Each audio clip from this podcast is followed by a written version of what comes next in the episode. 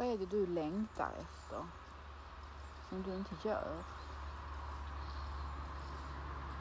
Och vad gör det med dig att du inte förverkligar din längtan? Vad är det som hindrar dig från att göra det som du faktiskt egentligen vill göra? Hur länge har du känt den här längtan? Är det en gammal längtan eller är det någonting som har uppstått på senare tid? Jag tänker att det är väldigt viktigt att vi lever vår längtan. Och kan vi inte leva längtan just nu, att vi skapar vårt liv på ett sådant sätt att vi skapar förutsättningar för att förverkliga det.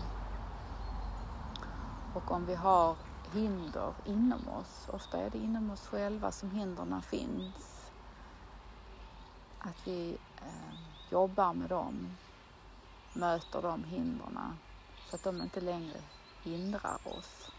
Det kan vara ekonomisk rädsla, det kan vara en rädsla för att behöva ta stora beslut, kanske behöva flytta, kanske behöva skilja sig, säga upp sig, ehm, byta karriär fullständigt.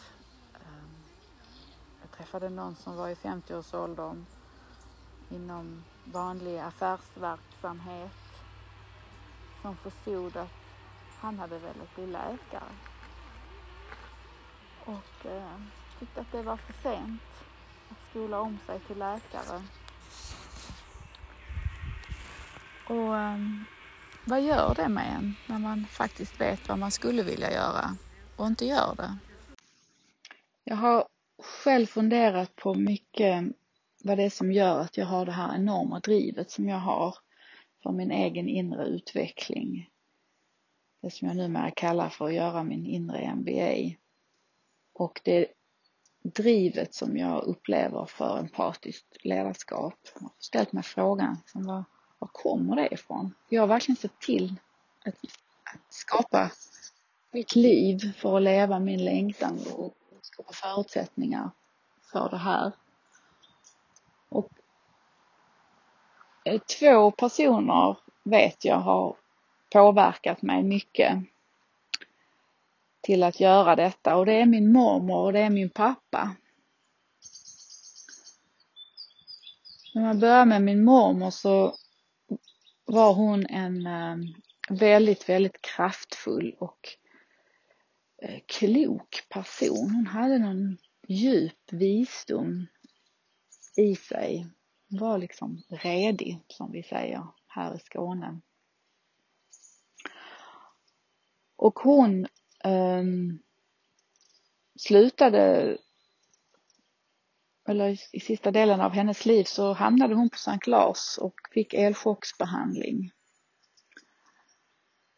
Och sen dog hon över 90 år gammal i Alzheimers.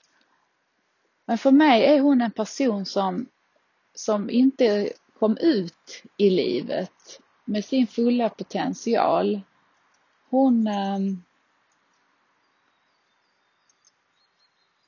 hon hade inte, eh, fick hade eller fick inte den hjälpen som hon hade behövt för att ta sig ut ur, i hennes fall handlade det om hennes äktenskap med min morfar som inte var gynnsamt för min mormor. Hon eh, fick inte det utrymmet som hon hade behövt vad jag har förstått på historien för att kunna bidra på det sättet som, som hon faktiskt hade kunnat. Och hon av sina skäl valde att stanna i det här äktenskapet vilket gjorde att hon började må sämre och sämre och sämre. Och min morfar var ju en, en superhärlig morfar och superhärlig person som man skulle kunna kalla för ett original han gjorde verkligen bara det som han ville i sitt liv.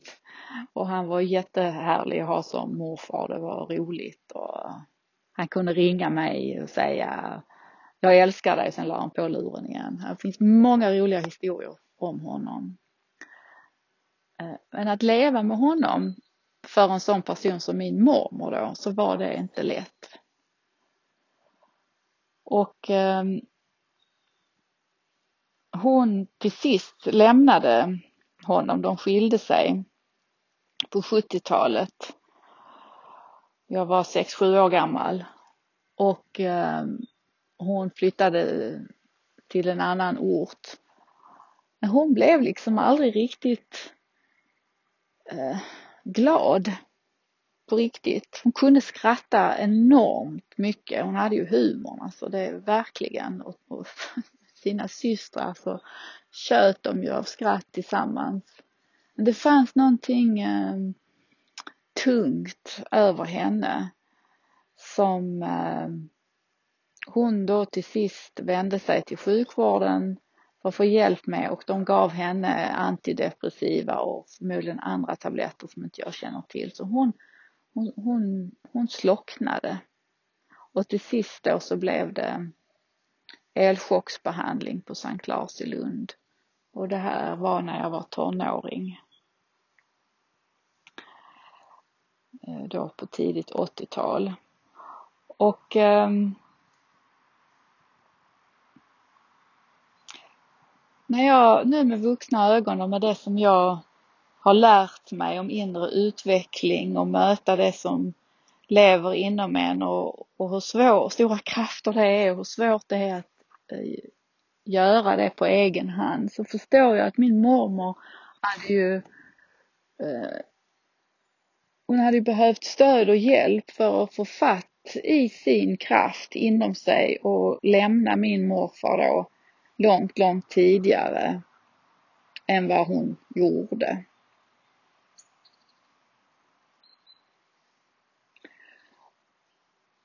Så med hennes historia så blir det i mig att, att så vill inte jag göra med mitt liv. Jag vill inte um, missa min potential, min gåva och det jag har att leva och ge på min vandring på jorden.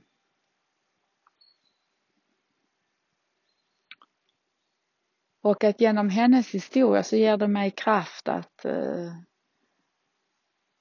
se till så att jag får fatt i min kraft, livskraft och potential och möter de hinder som, som hindrar mig från att gå fullt ut i det. Och den andra personen är min pappa som till sist valde att ta sitt liv 2008. 74 år gammal var han då.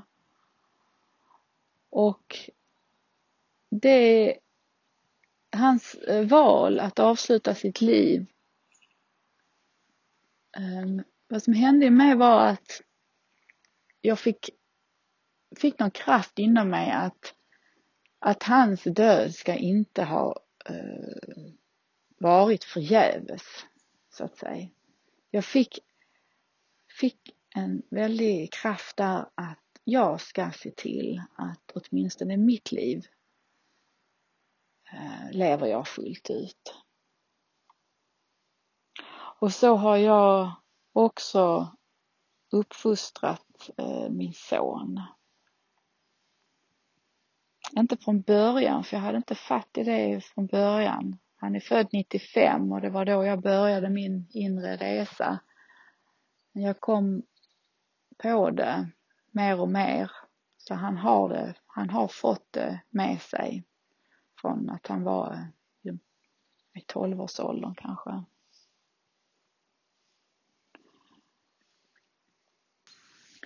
Min pappa han levde ju verkligen inte sin potential. Han eh, var deprimerad när jag var liten och eh, mådde inte bra. Han, han liksom hankade sig fram. Och så som jag förstår det, jag har ju inte all information och men jag, vad jag har hört är att när han gick ut skolan, på den tiden, han är född, född 34, när han gick väl ut nian eller ja, jag vet inte riktigt hur det fungerade. Men han ville i alla fall in på eh, musikhögskolan eller någon form av musikskola. Och det fick han inte för min farmor. Pappa var äldsta sonen till fyra barn, har fyra barn och eh, han behövde börja arbeta för att hjälpa till och få in pengar till hushållet. Så istället för att följa sin längtan med musiken så började han arbeta i affären i Immen där han är född och uppväxt. Och sen vidare så blev han eh, köttstyckare. Och sen blev han skoförsäljare och föreståndare för Oscaria och Skosando som det hette på den tiden och till sist så sålde han vägmärken på blinkfyrar i Staffanstorp. Och de här yrkesvägarna som han då tog var ju väldigt långt ifrån musiken. Och jag är uppväxt med mycket jazzmusik som spelades hemma och pappa i hörlurar och foten som stampade i takt och han liksom satte sig in i de olika arrangemangen och så i, i musiken. Så att han, eh, han hade ju den här längtan till musiken. Och jag minns en julafton några år innan han dog så pratade vi om detta och hur han längtade efter att eh, få producera musik och lära sig spela ett instrument och så. Så sa jag, men pappa, det är ju inte för sent. Du gör det. Och jag blev berörd nu när jag tänker på det. Men gör det, sa jag. Det finns ju studiecirklar och allt möjligt. Jag hade, kunde se framför mig ett gäng gubbar som skulle börja med detta, eller kanske vi inte bara gubbar men han hade kunnat ha jättekul ju. Men nej, det skulle han inte. Det var för sent. Han hade bestämt sig. Det, det var för sent. Och till sist så gjorde han till och med av med skivspelaren och det vet jag att jag tog hårt när han när han slutade spela sin musik. Så att inte att inte leva vår längtan. Jag tänker att det blir en långsam nedslockning av oss. Att vi har någon en skyldighet, jag vet inte om det är rätt ord, men slags ansvar för oss själva. Att förstå vad är min talang och gåva som jag brinner för, som jag gör utan ansträngning som jag tycker är så roligt och som jag därmed kan, kan dela med mig av till andra i världen. Och då blir jag en mycket härligare förälder och partner och, och medarbetare och, och världsmedborgare. Alltså för min del att ha en mormor som som inte mådde bra och jag hade en pappa som inte heller mådde bra. Så det är klart att det har påverkat mig jättemycket i min uppväxt. Och jag har inte själv mått bra när jag var småbarnsförälder och framförallt innan dess mådde jag ju väldigt dåligt.